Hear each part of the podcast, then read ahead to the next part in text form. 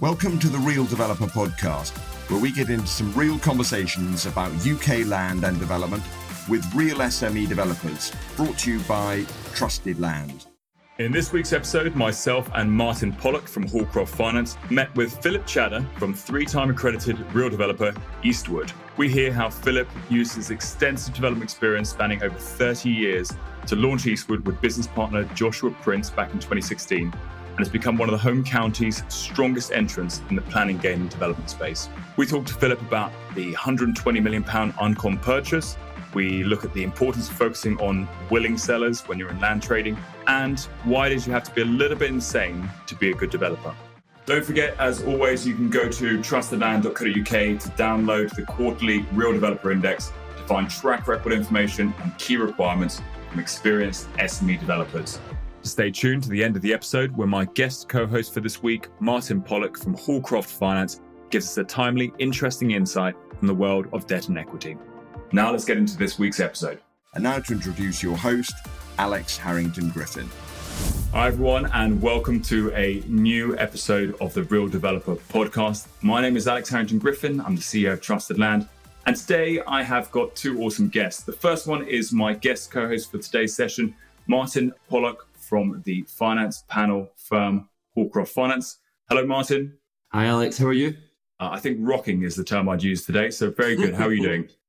Yeah, very good. Just spent the last uh, week up in my Edinburgh office working with developers and investors up there. It's really interesting to get a perspective on the Scottish market. So a little bit tired after a long week of meetings, but excited to be on the podcast with you.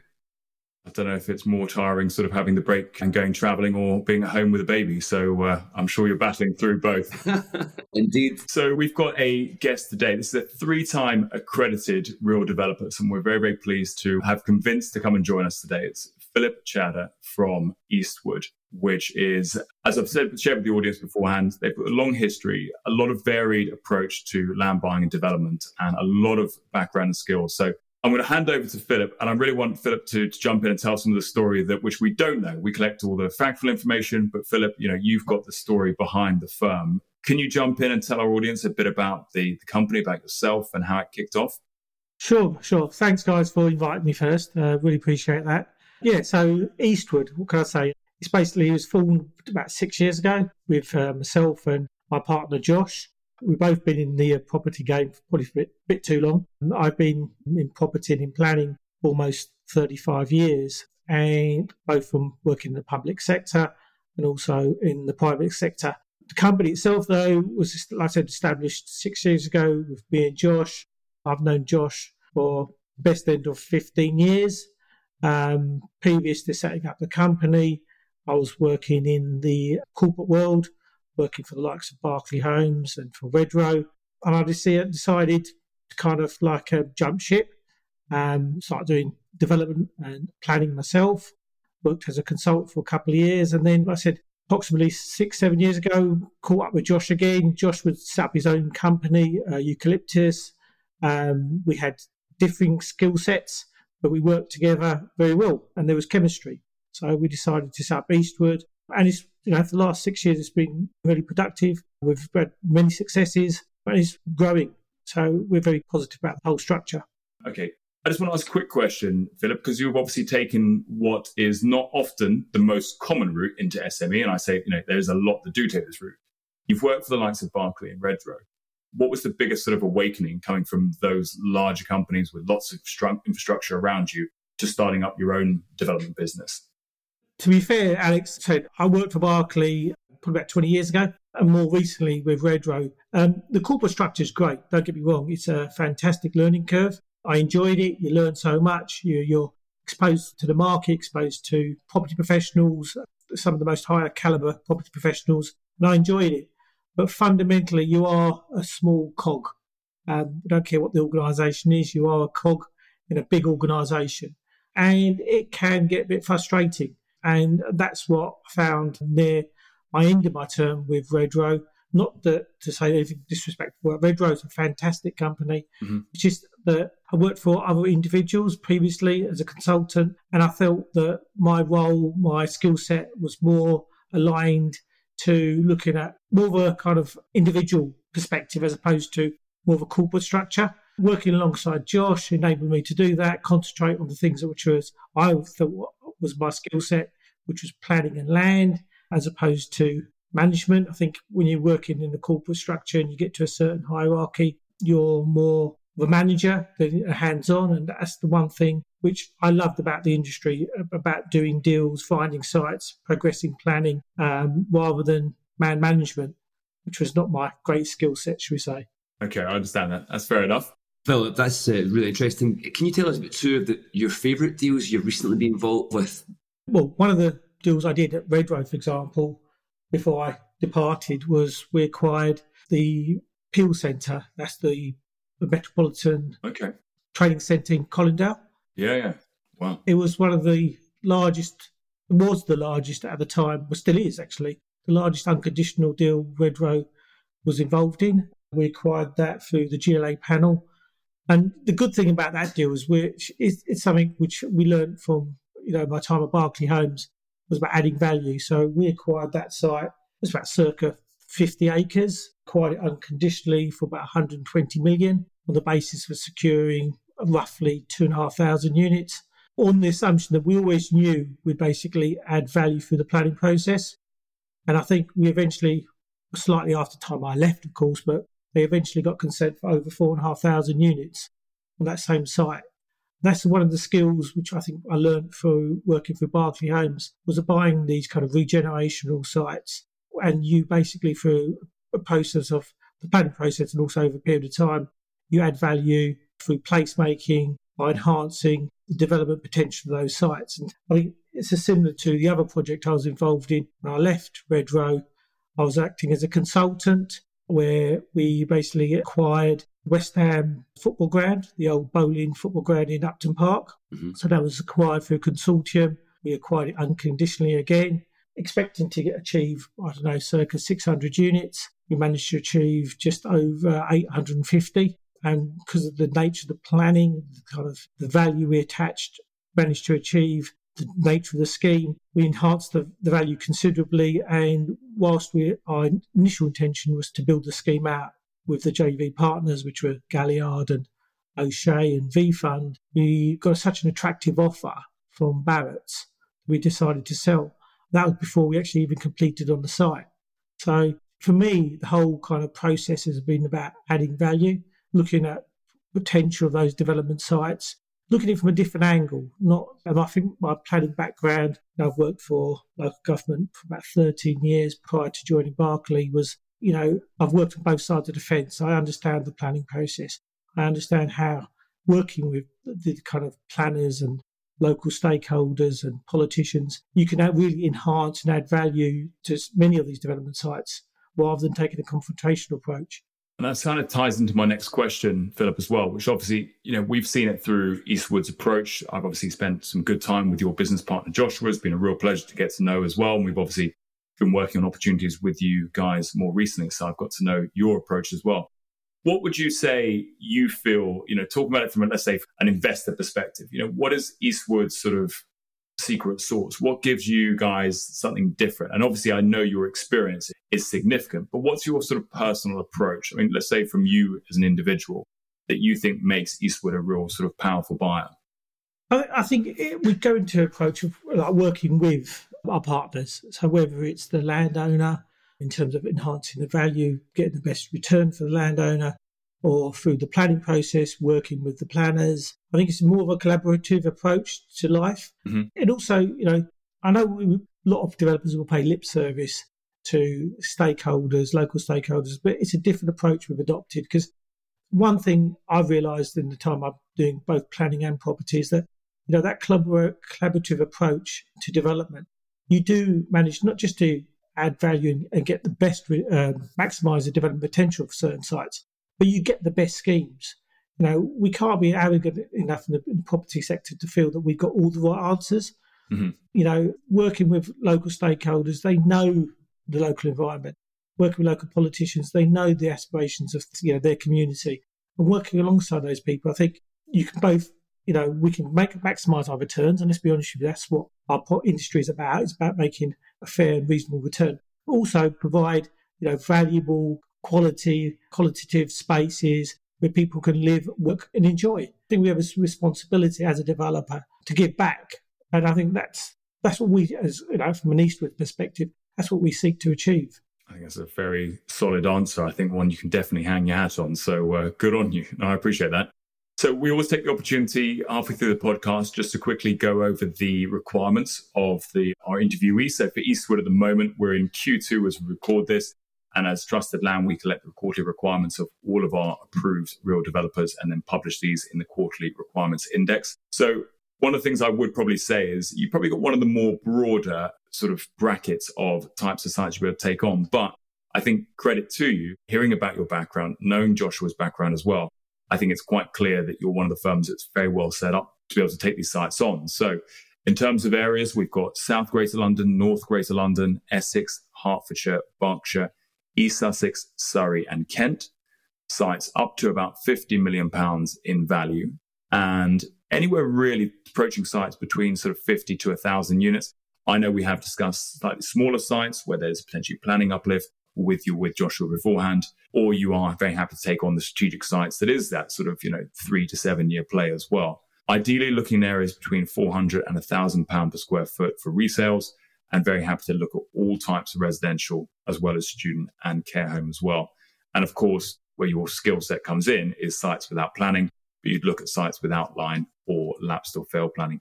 Does that sort of cover the core focus potentially? Yeah, it does. It does, Alex. It covers what our, our skill set uh, is all about. It's basically adding value through the planning process. So happy, you know, to look at sites uh, both with and without planning. You know, there is those opportunities with sites with planning which we can reconfigure, we assess. So yes, absolutely spot on. Okay. So I'm going to ask because you've got the, the, planning awareness, and maybe this puts a little bit more pressure on you to sort of think from the planning perspective. But we know through developers boardroom, through talking to people like Martyn and their clients as well, that the planning system is a real bugbear at the moment for so many SME developers, well, all house builders and developers. What's your kind of current approach to battling that, the delays, the lack of resource, the under resource that planning you know, divisions are suffering from? How are you looking to overcome these as Eastwood? Our approach, like I said originally, was is more of a collaborative approach. I think we have to listen. Now, like I said, like I've alluded to, I've worked in the public sector. My wife works in the public sector in the planning department. And I know we always go back and say, well, you know, it's down to the planners. I think you've got to understand that, the, you know, planning over a period of last, you know, 30 years has got more complex. You know, the responsibilities of the developer rightly or wrongly we've increased? Our requirements to engage has been considerably increased as well. So, mm-hmm. and I, I, think that's a positive. But I think what we need to do, we, from a, an Eastwood perspective, do a lot of due diligence on our planning approach in terms of, yes, we do take on those complex sites, but we work with a great team.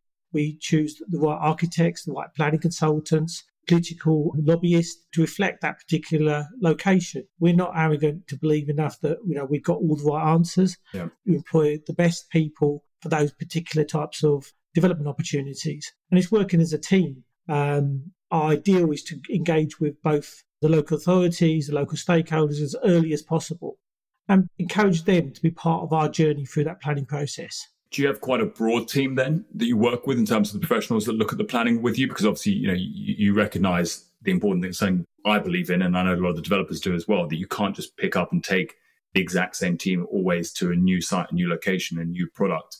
Do you have quite a broad range of, of professionals you do work with? Yes, we do. You know, we. Do, I, I, say that now, but we've got one kind of core team which work on a number of our sites, mm-hmm. which is you know beneficial for us from a from a management and a cost perspective. But that said, you know, depending on the location, we'll look at the right architects for the right kind of development for the right product.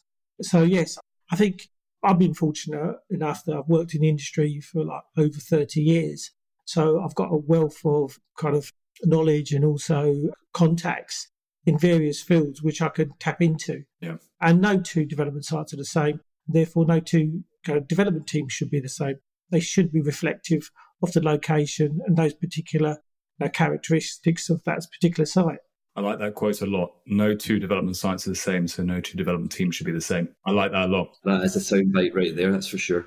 Definitely. I can ask, Philip, from the funding side of things, um, clearly you've got a sophisticated business with a really strong track record when do you start thinking about the funding process? Because there must be a lot of plates spinning relative to the value you're adding through planning, and that can be through either acquisition or option, I'm sure. So when do you start thinking about funding? And with the schemes that you've delivered, how have you structured your funding? Interesting, Marty. We never stop thinking about the funding. You know, we've been fortunate enough that we've worked with a number of, you know, quality developers in the past. I've worked as a planning consultant for various different type of companies, contractors. I've had a good relationship with Galliard Homes, with O'Shea. We've got a very good relationship with the V Fund. So we've been able to tap into those sources of private equity. That said, been long in the tooth, so we've also got our own personal private equity, which we put into projects. So the deals we've done to date, you know, the unconditional purchases, um, been funded through joint ventures between Eastwood and the V Fund, and a lot of the subject of planning deals we've secured and the options we've secured, we've done financially from our own resources. That said, we're currently in negotiations with a corporate fund, and hopefully terms should be agreed in the next few weeks, and we'll be making a statement on that shortly. So that will provide us kind of a strategic partner going forward. That doesn't prevent us still working with our existing partners. It just adds another string to our bow when it comes to finance, which is probably from our perspective the most difficult part of the kind of the development and property kind of aspect of for, us. Do you find any part of uh, the funding challenging? And do you think there's anything that you would suggest that you do that makes it easier? It's difficult because what we're looking to do is at the most riskiest end of the development process. We're taking on planning risk, and it's the one part of the kind of property sector which you know institutional money have always tried to, tried to avoid because it's the riskiest part of the business, but at the same time it can be the most rewarding part of the business, and we've seen that, and I've shown that in terms of the projects we've been involved in. And because of that track record, I think that gives a lot of confidence and faith, especially for you know, our equity partners, to invest in Eastwood. And hopefully, because of that, that's enabled you know more uh, of a, say, a corporate fund manager to look at us, seen our, you know, assessed our track record, and the fact that we're also willing to invest, you know, on a pari passu basis gives them the comfort that we do understand what we're doing. We are taking considerable risk. But from the experience to date, we've succeeded. Philip, I want to take the opportunity to do so or to say something that I wanted to say for a while, which is let's get real for a minute. So one of the sort of the questions we have, and we did a lot of work last year in talking to the land community and bringing advice back into developers, remind them of some of the core things that they want to see. We're changing it around and we want to understand from your perspective, you know, really speaking, what would you like to offer to the land community? So land agents, land sorters, land sources, any representatives in terms of how to bring an opportunity to Eastwood that you actually, you know, you like, you get excited about and that you can jump onto straight away? The idea is about information, as much information as you can. More information we can receive, you know, and it's, it's not the flowery stuff, but the actual information enables us to be more aggressive or should we say, more confident when we bid. And also, let's be honest with you, like I said, let's talk frankly, what we also need, ideally need, is an idea of strike price. Now, we can assess hundreds of sites and make hundreds of offers, but the bottom line is it'd make life a lot easier that if somebody said, well, Phil, this is the opportunity, they're looking for circa X million or whatever. Mm. I can assess that development opportunity within minutes. We don't have to waste a lot of time. And what you get is a definitive answer, a definitive yes or no. And let's be honest with you, in the property industry, you know, a yes or no is far better, or should we say, a no is far better than a maybe. It's all about, you know, moving things forward. And I know from talking to agents, and I've a lot of my friends are agents, I've got a relationship with vast majority of these guys. It's they want to send us opportunities, but they want quick and early responses. And to do that, I think if we got an idea of what the aspirations of the vendors and the realistic aspirations that we can deliver on those opportunities much quicker as opposed to us spending, you know, days in terms of getting architects prepare schemes, viabilities and so forth. And most of that time is wasted. So from my perspective, if an agent was to come to me or a landowner was to come to me, I think what would be key on day one would be some sort of notional, aspirational value they attach to their property, to their land, so we can be straight and kind of cut through the kind of you know the the, um, the fluff. You can be real with them. yeah, exactly. Well, I think it's a two-way street that, you know, I think even as a land platforms perspective, we work with a lot of land representatives, a lot of land sources. And you're right, you know, we always want to try and get a response. Where does someone sit? Where are they in the process? Are they interested? But if we and our land representatives don't give you the information to work on, then ultimately I've sat in that land and your homes department beforehand and sort of sent the basics across in my early career. And yeah, you realize that you're asking someone to make a decision or to give a definitive response based on very little to go off. So they've got to go off and do their own research. So it is that two way street and making sure that, you know, you guys can do what you want to do, which is to be a good, responsive potential buyer. But we've got to meet you where you're at in terms of giving the info you need to, to make that call. Also, you know, what's key is that, you know, we've got willing sellers. I've got so many you know, opportunities where somebody's come up to me and said, look, Phil, we've got opportunities. All we need to do is hit a strike price of X. And you do all the work and you put forward the proposals. And then when you sit around the table with the vendor, then, you know, and I've got enough experience to realise this, that these are not willing sellers. You know, they've they've gone through the process more just kind of from a valuation perspective, as opposed to you know being willing to sell an opportunity, or they use you as a kind of stalking horse no. to kind of. And it's those which are probably the most frustrating because you spend kind of situations because you spend so much time and effort putting forward proposals, and it's a waste of time. Let me ask you just a very brief question. What would you think is a I appreciate it's a it's a discussion. It's a you know it's, it's, all the signals, both verbal and non-verbal. But you know, is there a question that you can ask to bring that out of a potential seller to find out you know where really are they in this process? I wish I knew, Alex. I really do. Let us know when you do find it. It's, it's just like us, though. I, I must admit, it's a two-way process because as a developer, and also you're never going to put your best foot forward. You always leave some sort of, you know, there's always some sort of give in terms of the offers we make because we always know that there's always going to be room to negotiate. You know, I don't think I've ever made an offer on any particular site on day one. Well, I may have actually, but most of the times is that that offer is either changed uh, or it's altered, and it tends to go one way, which is up. Okay, okay, good to know. Martyn? Yeah, just finally from me, Philip, what, what do you reckon it takes to be a qualified, good professional developer? What are the characteristics that you hold dear that separates you guys from the others? You've got to be insane, basically, to do what we do. Good answer. No, but let's be honest with you. It's you know, it's it's a crazy job. You know, it's like you've got to be the jack of all trades. It's like you know, from a land perspective, and I always see this. You know, if you look at some of the best kind of managers in the corporate industry, in the property industry. They all come from a kind of land background because from a land background, you need to understand all the complexities of development. You need to be understanding not just of land, but of planning. You need to understand a little bit about sales. You need to understand finance. You need to understand cash flow. You need to understand return on capital, you know, IRRs. You need to understand construction costs, timing, phasing. So I think there's not one particular skill. I think what is essential in terms of a developer, especially in the land sector, is you need to be sociable. You need to get on with people because yeah. whether it's with a landowner or with a local authority planner, whether it's with a you know a local interest group you're dealing with, whoever, you've got to be able to listen. You've got to be able to communicate. And you've got to be work work with other people. Great answer. Gents, that's all that we have time for today. Philip, we really appreciate you coming to share with us today. Some really solid advice and perspective in there as well. So thank you for taking that time as well.